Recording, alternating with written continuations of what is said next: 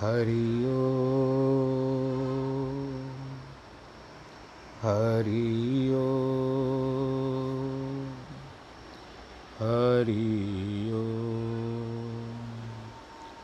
गुरुर्ब्रह्म, गुरुर्विष्णु, गुरुर्देवो महेश्वरः। गुरुर्साक्षात् परब्रह्म, तस्मै श्रीगुरवे नमः। नाहं वसामि वैकुण्ठे योगिनां हृदयेन च। मद्भक्तां यत्र गायन्ति तत्र तिष्ठामि नारद।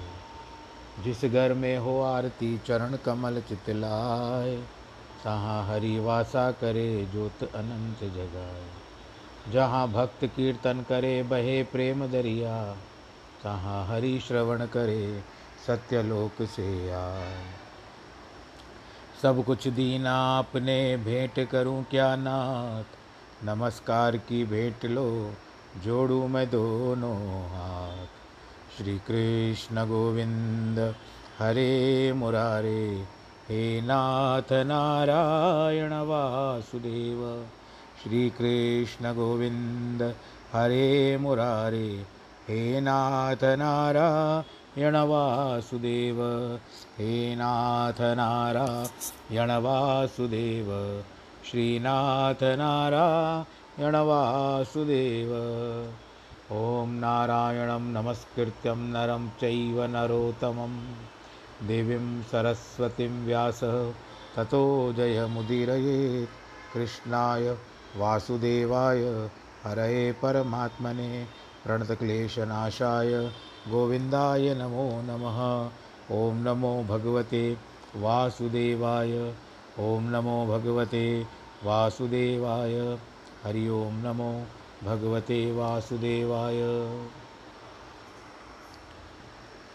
माता गणेश जी को, माता सरस्वती को प्रणाम करते हुए, व्यास जी को प्रणाम करते हुए, भगवान श्री कृष्ण जी को भी प्रणाम करते हुए, आज कितनी प्रसन्नता की बात है कि एक माह वैसे कैसे हो गया। तेरह तारीख अप्रैल को वैसाखी के दिन का कार्यक्रम आरंभ किया था और धीरे धीरे ये गति पकड़ रही है। गीता ऐसा ही होता है। गीता में गति पकड़ना बहुत आवश्यक है। उसकी लय को पकड़ना बहुत आवश्यक है। और आप सबका प्रेम देख करके कह रहे हैं देखा ही दे रहा है कि जिस तरह से अभी ये कार्यक्रम मेरा स्पॉटिफाई और रेडियो पब्लिक में भी चला गया है, वहाँ भी कई सुनते होंगे। परंतु अभी यहाँ पर इस तरह से तो यहाँ पर उसमें क्योंकि स्पॉटिफाई में समाचार आता नहीं कि किसने किसने देखा, कितने कितने लोगों ने हेयर किया, वो आता नहीं है। मैंने उसको देखा था, परखा था चेक किया था एक बार, परंतु नहीं आया। फिर भी प्रसन्नता की बात है कि आज एक महीना हो गया और आ, हम अब भी भगवत के चरणों में, भगवान श्री कृष्ण के चरणों में ध्यान लगा करके बैठे हुए आज तक हम इस बात पर विचार करते हैं कि अब तक हमने तीन अध्याय पूरे किए। श्रीमद् भागवत कथा, गीता की जो, भगवत गीता की जो कथा है, यानी जो वर्णन है या ज्ञान है कि सदुपयोग की है और अब तक तीन अध्याय जिसको पूरे किए हैं तो उसका है, यानी एक महीना लगा तीन अध्याय पूरा करने में। उसमें आपने पहले पहले वाला जो सुना, वो अध्याय था अर्जुन विषाद योग। उसके बाद दूसरा अध्याय आपने सुना, सांख्य योग, फिर तीसरे पर हम लोगों ने किया ध्यान कर्म योग पर। अब हम चौथे अध्याय की ओर प्रवेश कर रहे हैं। इस अध्याय का नाम है ज्ञान विज्ञान योग। ज्ञान तो आपको पता है, विज्ञान का भी आपको पता है। तो श्री कृष्ण भगवान ने अपने परम भक्त अर्जुन को तीसरे अध्याय में कर्म योग सुनाया। क्योंकि ज्ञान की प्राप्ति के लिए पहले कर्म करना आवश्यक है। शुभ और निशम निष्काम कर्मों के सिवाय अंतकरण की शुद्धि नहीं होती। और अशुद्ध अंतकरण में कभी भी आत्मा का दर्शन नहीं होता। शुभ कर्म कैसे है? जैसे यज्ञ, दान, तप आदि भी किसी फल की इच्छा का बिना ईश्वर को अर्पण करना चाहिए। मोह और अभिमान के सिवा किए हुए निष्काम कर्म हज़ारों जन्मों के पापों और दोषों को नष्ट करता है। इसके बाद मन की चंचलता को दूर करने के लिए योग की आवश्यकता होती है। योग कई प्रकार के होते हैं, लेकिन ज्ञान प्राप्ति के लिए सहज योग अथवा राजयोग भी आवश्यकता है। उसे ध्यान योग भी कहा जाता है। यह योग किसी ब्रह्म श्रोत्रीय अथवा ब्रह्मनिष्ठ महात्मा से सीखा जा सकता है।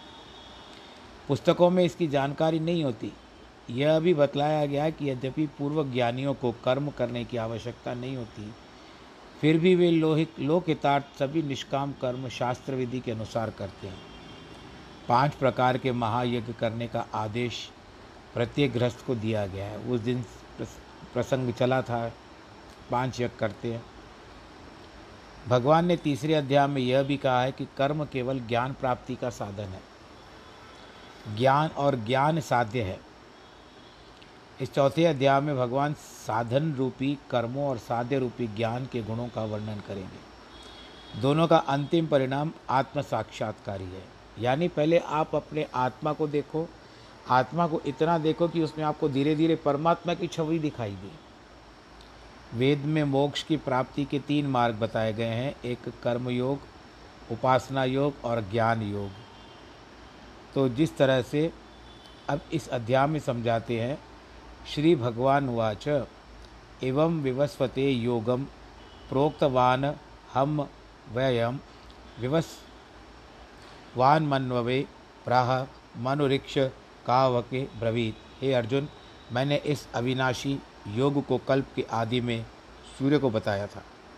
सूर्य ने अपने पुत्र मनु को और मनु ने अपने पुत्र इक्ष्वाकु राजा को बताया था।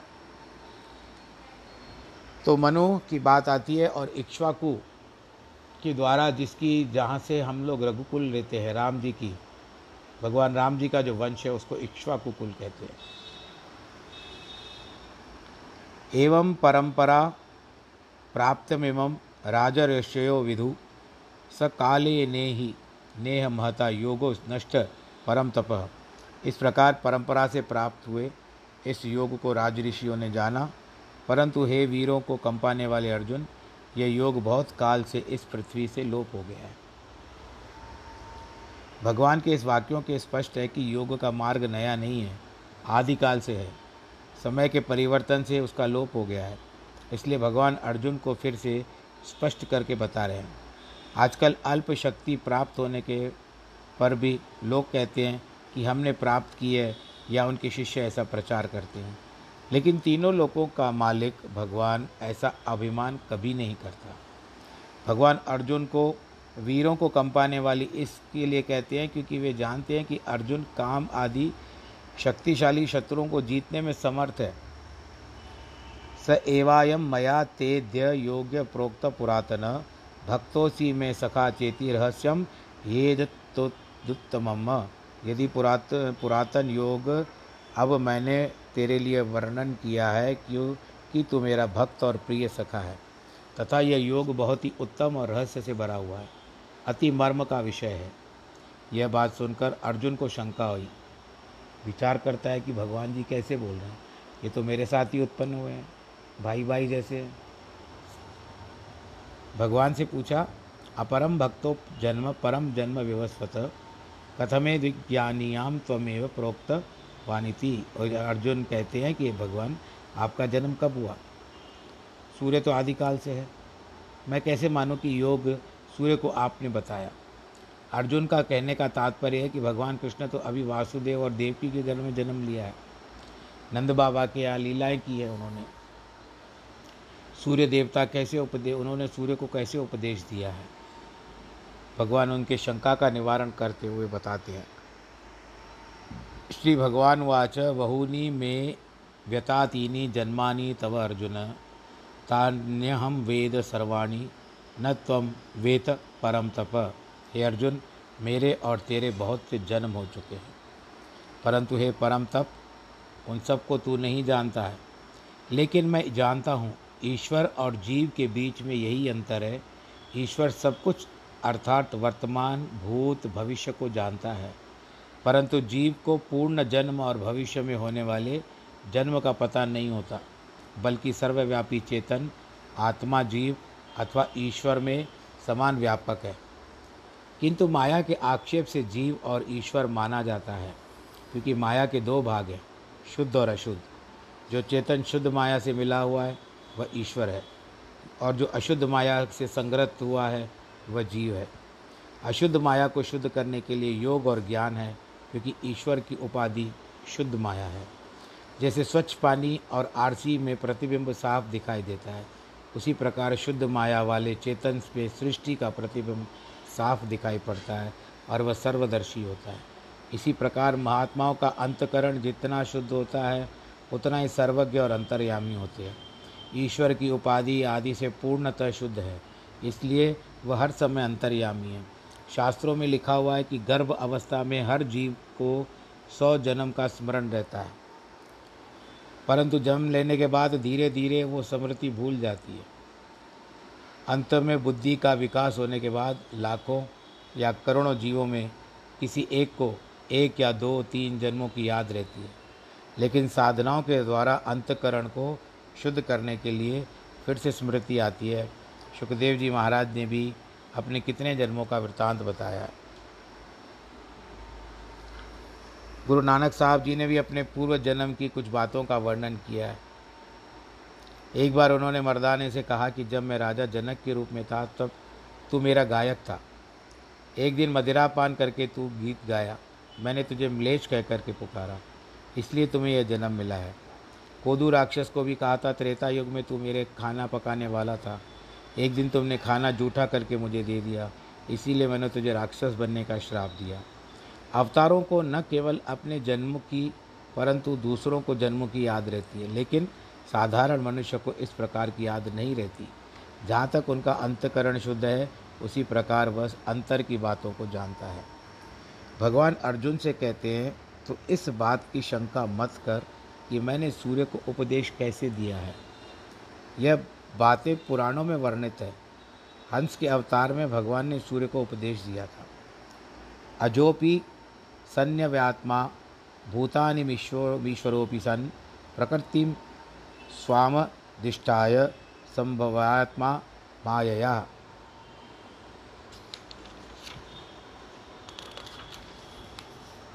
मैं अजन्मा और अविनाशी स्वरूप हूँ। तथा सब भूत प्राणियों का ईश्वर होने पर भी अपनी प्रकृति का सहारा लेकर अपने आप प्रकट होता हूँ। भगवान का जन्म साधारण मनुष्य जैसा नहीं होता। मनुष्य का जन्म अपने कर्मों के अनुसार होता है और वे प्रकृति के तीन गुणों के वशीभूत होते हैं। तीन गुण फिर मैं बताता हूँ आपको, सतोगुण, रजोगुण और तमोगुण। भगवान अपने आप अपनी माया के अधीन होकर प्रकट होते हैं। यद्यपि यह माया केवल दिखा, देखने की मात्रा है, उसे भगवान जी को स्पर्श भी नहीं कर सकती।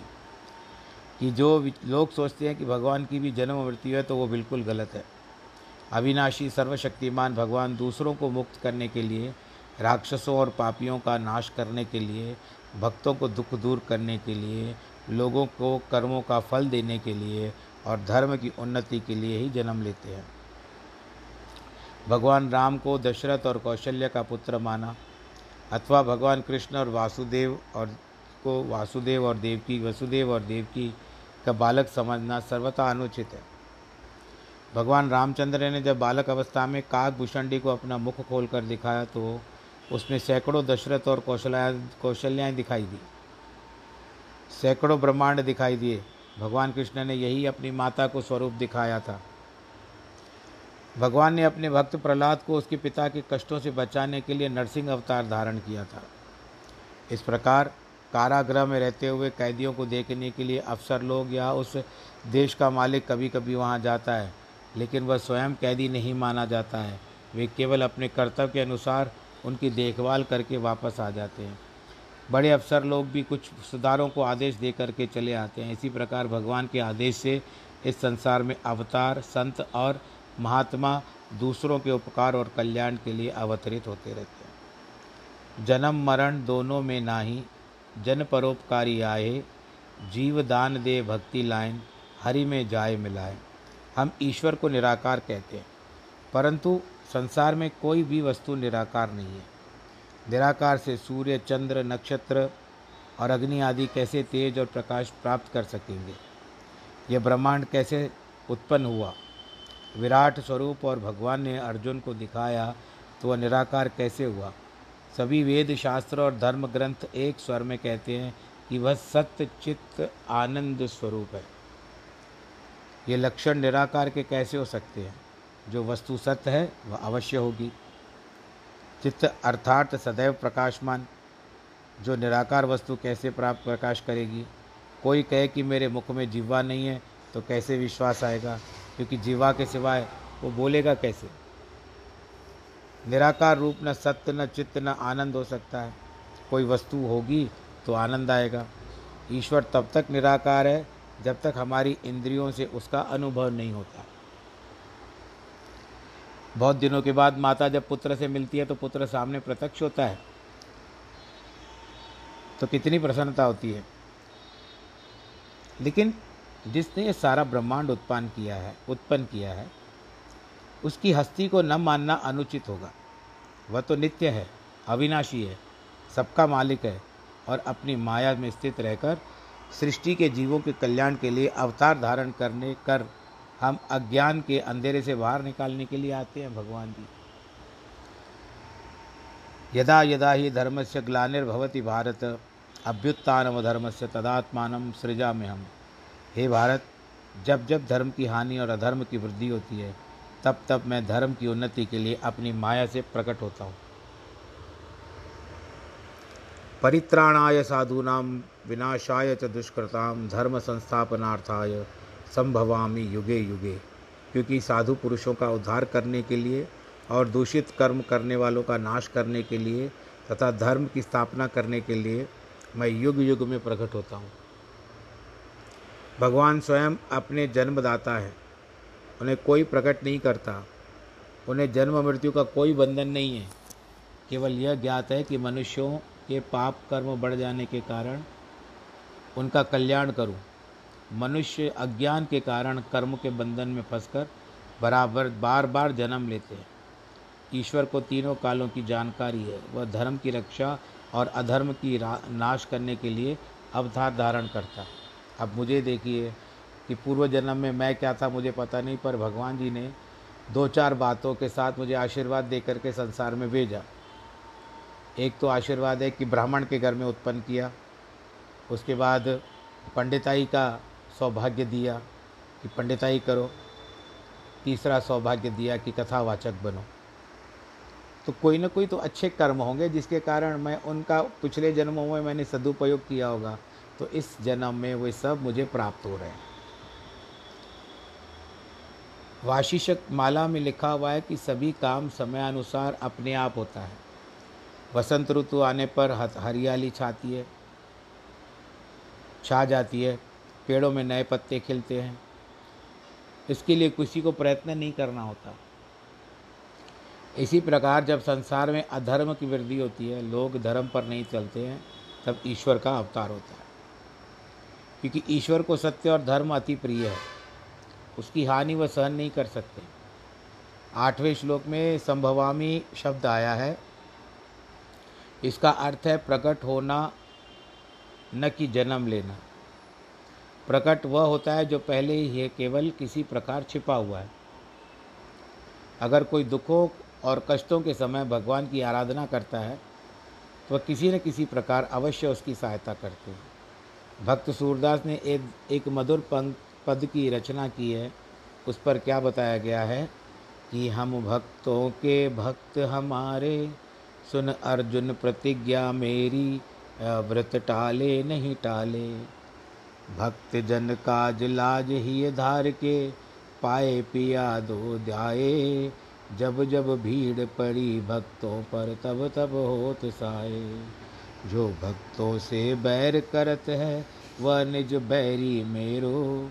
देख विचार भक्त हित कारण, हाँकत हूँ रथ तेरो। जीते जीत जीत भगत अपने की, हार हार बचाऊं। सूर शाम जो भक्त विरोधी, चक्र सुदर्शन मारूं।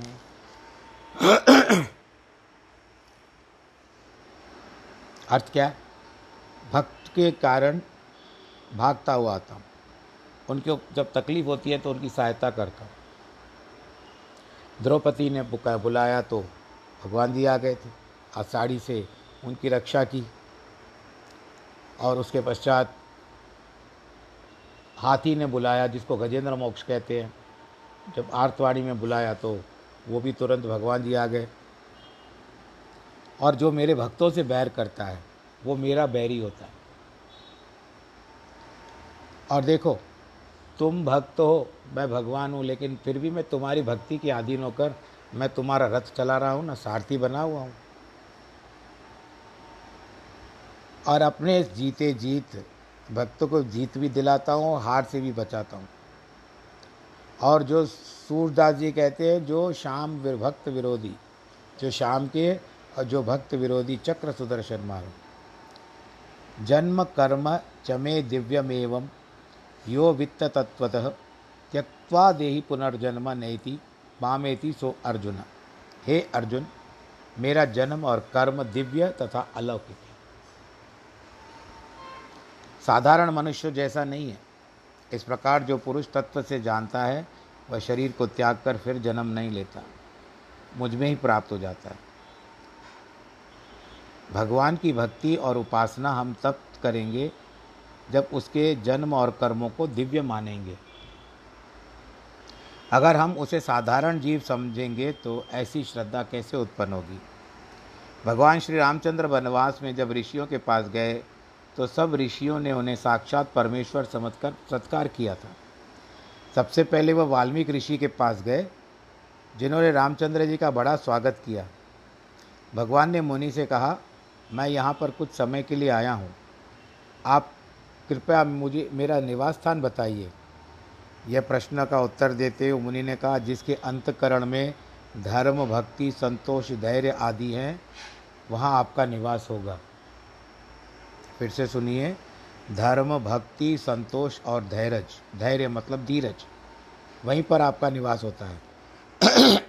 अर्थात ऋषि के वचनों का स्पष्ट है कि सब राम को दशरथ का पुत्र नहीं, लेकिन साक्षात परमेश्वर ही माना।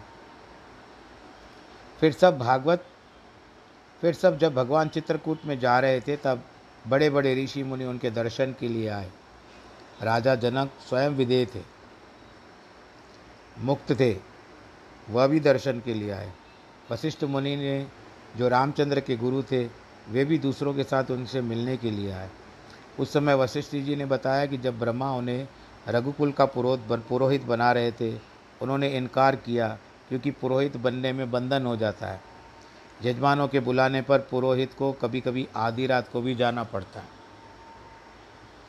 पुरोहित का क्या होता है? पुर का मतलब शहर को बोलते हैं, नगर को बोलते हैं। जहाँ पर भलाई हो उसको हित कहते हैं। तो सबके हित के लिए जो होता है वो पुरोहित होता है। और असा सिंधिया में महाराज चवंदा आहियूं और पंडित वो होता है जो किसी बात की जानकारी रखता है, उसको पंडित कहते हैं। पर सब लोग अपने अपने हिसाब से चलते हैं। तो अब यहाँ पर दर्शन के लिए आए हैं।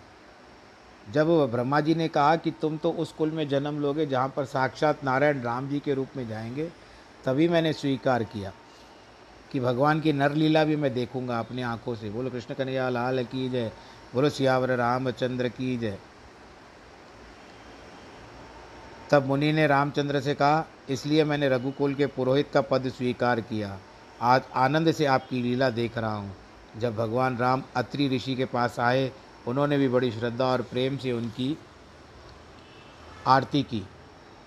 अत्रि मुनि इतनी ऊंच कोटि के ऋषि थे, उनके पुत्र दुर्वासा भी ऋषि हुए और श्री कृष्ण के गुरु हुए।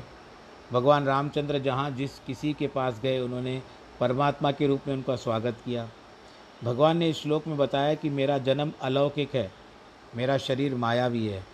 वह मनुष्यों के समान पाँच तत्वों से बना हुआ नहीं होता है। भगवान कृष्ण अथवा राम दोनों पहले चतुर्भुजी स्वरूप धारण करके आए थे। जिस तरह से आप लोगों को जिनको रामायण का ज्ञान हो, भगवान राम जी के बारे में बताया कि भयो प्रकट कृपाला, दीन दयाला कौशल्या हितकारी। ये आपको आता होगा। आप थोड़ी देर के बाद गा लीजिएगा या पूरा होने के बाद। भगवान जी चतुर्भुजी स्वरूप में उत्पन्न हुए थे। और कृष्ण भगवान भी चतुर्भुजी स्वरूप में उत्पन्न हुए थे। फिर माताओं के कहने पर वे बालक का रूप धारण करके रोने लगे। और हमारे पास साधारण बालक कैसे होते हैं यह जन्म के समय में? वेदांत सिद्धांत के अनुसार अवतारों और मनुष्यों में तीन प्रकार का भेद है। मनुष्य का शरीर पाँच तत्वों का बना हुआ है, किंतु अवतारों का शरीर माया भी है। वह मांस और हड्डियों आदियों का पुतला नहीं है। दूसरा, मनुष्य का जन्म अपने कर्म के अनुसार होता है, परंतु अवतार संतों, भक्तों और महात्माओं के शुभ कर्मों के कारण होता है। असुरों, पापियों और राक्षसों से बुरे कर्मों के कारण अधर्म का नाश करने के लिए, धर्म की स्थापना करने के लिए संसार में प्रकट होते हैं। तीसरा, मनुष्य गुरु के सिवाय ज्ञान प्राप्त नहीं कर सकते। लेकिन अवतार ज्ञान से ही ज्ञान और सिद्ध, ज्ञानी और सिद्ध है। कुछ मनुष्य जन्म के चमत्कारी होते हैं, किंतु, परंतु अवतार सदैव चमत्कारी होती है। बाबा अटल करीबन पाँच वर्ष के थे। बाबा अटल, यहाँ अटल की बात मतलब होता है कि कोई संत थे, वो पाँच वर्ष के थे। तो उन्हें दिव्य लक्षण दिखाई देने लगे। बचपन में खेल करते हुए एक मोहन नामक लड़के को जीत लिया। खेलते खेलते रात हो गई। मोहन ने सभी को कल बारी देने का वचन दिया। अचानक रात को सांप के काटने के कारण मोहन मर गया। दूसरे दिन बाबा अटल और सबके, सब लड़के खेलने के लिए इकट्ठ हुए, इकट्ठे हुए किंतु मोहन नहीं आया। तुरंत सभी मोहन के घर के पास गए। वहाँ उसकी माता ने मोहन के चल बसने का समाचार सुनाया। बाबा अटल ने माता को मोहन दिखाने के लिए कहा। माता ने उसको उसका मृत शरीर दिखाया, तब बाबा अटल ने अपनी लकड़ी से मोहन को शरीर को स्पर्श करके कहा, वाह भाई मोहन, अब तुझे खेल में बारी देनी है तो तू छुप कर यहाँ सो जाता है। उठ, खड़ा हो जाए, अभी हमको खेलना बहुत है। तो सचमुच मोहन जीवित हो गया। भगवान कृष्ण की बाल लीलाएँ भी अलौकिक थी। उन्हें कितने आश्चर्यजनक चरित्र किए। दूध पीते हुए पूतना राक्षसी के प्राण भी पी गए, वो मर गई। कोई भी मनुष्य ऐसा नहीं कर पाएगा। अघासुर, यानी पापों का घड़ा, अग का अर्थ होता है अग, आप समझते हो? अग होता है पाप। वो तो पूरा पापों का घड़ा था, इसके लिए उसका नाम अघासुर था। पाप करने में सक्षम। बकासुर बगुले का रूप था। कितने ही राक्षस अनेक रूप धारण करके उनको मारने के लिए आए, लेकिन भगवान जी ने स्वयं उनको मार दिया। यमुना नदी के भीतर जाकर कालिया नाग जैसे विषैले सांप को बाहर जाने की आज्ञा दी और अपना अस्तित्व दिखाकर उसके मुख पर नृत्य करते करते उसके तो मुख से खून निकल रहा था। विवश करके उसको निकाल दिया।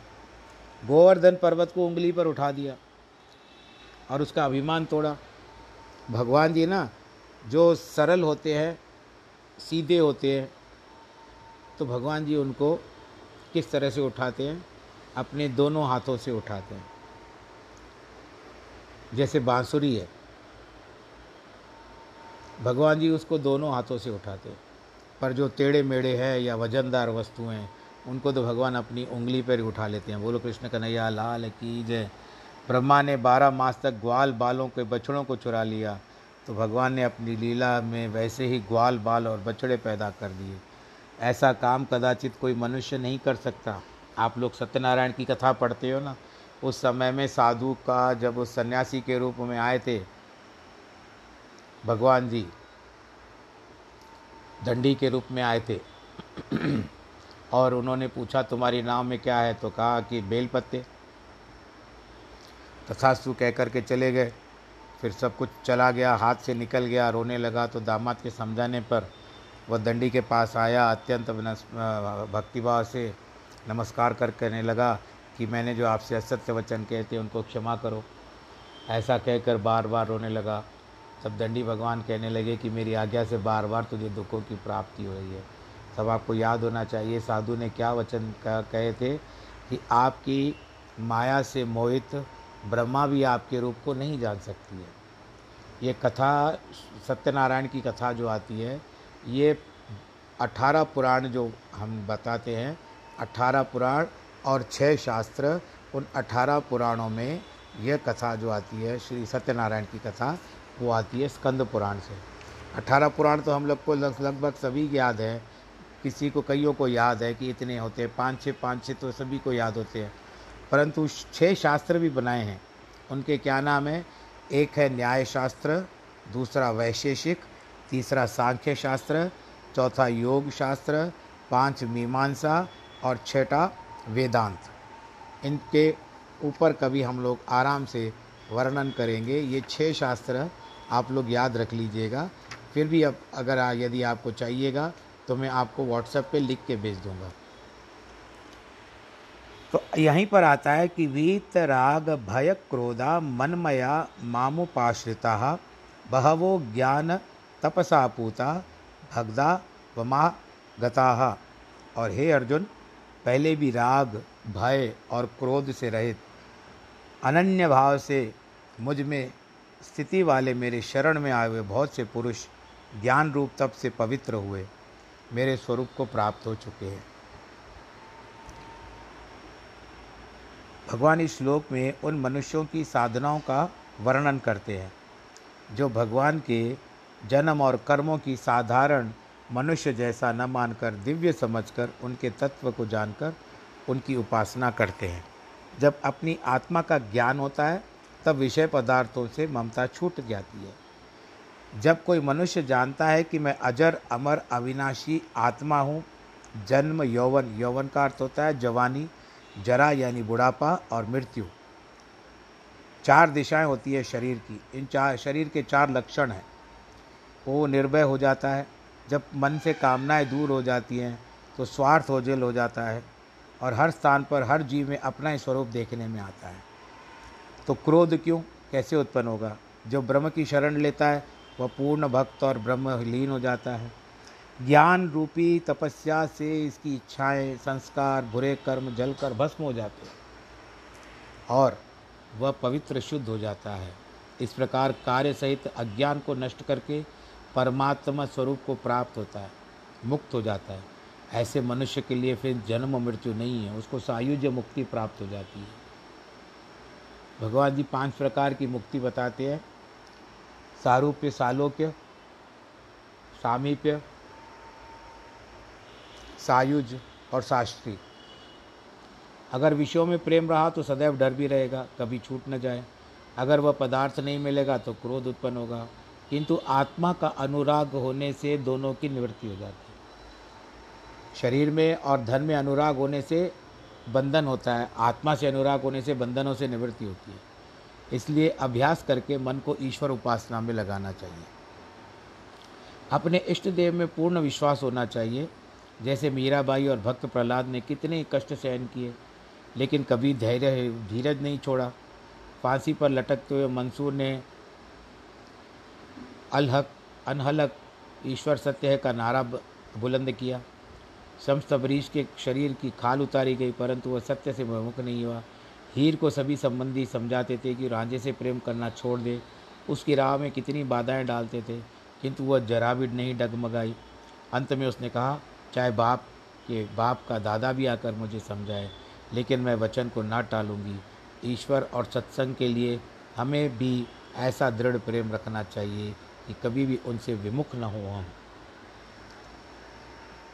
आजकल हम लोग माता पिता से कहते हैं कि हम आपकी बड़े होकर के सेवा करेंगे, लेकिन बड़े होकर के कभी कभी किसी का मन बदल जाता है और वे माता पिता से विमुख होकर के उनको आश्रम में छोड़ करके आ जाते हैं। सेवा नहीं होती है। सुख आराधन, दुख आराधन, बोले नहीं कोई बेला। भगवान हमारे कल्याण के लिए प्रेम का आग्रह करते हैं, न कि कार्य सिद्धि के लिए। सच्चे प्रेमियों को भगवान के वियोग का उतना ही दुख होता है जितनी बेचैनी सांप को मणि के लोप हो जाने से होती है। हमारी कुछ माताएँ बहनें जो भी हैं, उनको भी जब कुछ सोन, सोने की चीज़ गुम हो जाती है तो कितनी कष्ट, कितनी तकलीफ़ होती है। पुरुष के पास से धन गुम हो जाता है तो कितना कष्ट होता है। इसीलिए भगवान से, भगवान कहते हैं, सांसारिक पदार्थों से प्रेम, डर और क्रोध छोड़कर मुझमें मन लगाओ। ज्ञान पूर्वक तपस्या करो, जिसके लिए आध्यात्मिक प्रेम चाहिए। आत्मा से प्रेम होना चाहिए। जो आत्मा से प्रेम न करके शरीर से प्रेम करता है, उसकी सभी तपस्या निष्फल हो जाती है। ज्ञान और तपस्या से ही आत्मदर्शन होता है। दूसरा कोई रास्ता नहीं। चाहे सैकड़ों वर्ष एक पर टांग पर खड़े हो जाए, आग जलाकर उसके बीच में बैठ जाए, अथवा पानी में रात दिन खड़े होकर ध्यान लगाए, लेकिन मन तो फिर भी विषयों से शुद्ध नहीं होगा। आप लोगों ने वो गीत सुना होगा, मुझे पूरा याद नहीं है, केवल एक पंक्ति गा कर के सुनाता हूँ। कि सबको नाच नचाता, फिर भी नज़र नहीं वो आता ऐसे दुनिया को बनाने वाला कौन है? वही राम है, घन श्याम है। माला फिराने से वो नहीं मिलता, भस्मी लगाने से वो नहीं हिलता। वो तो सबके मन में समाया। तो वो सबके मन में समाया हुआ लेकिन आप खोजो।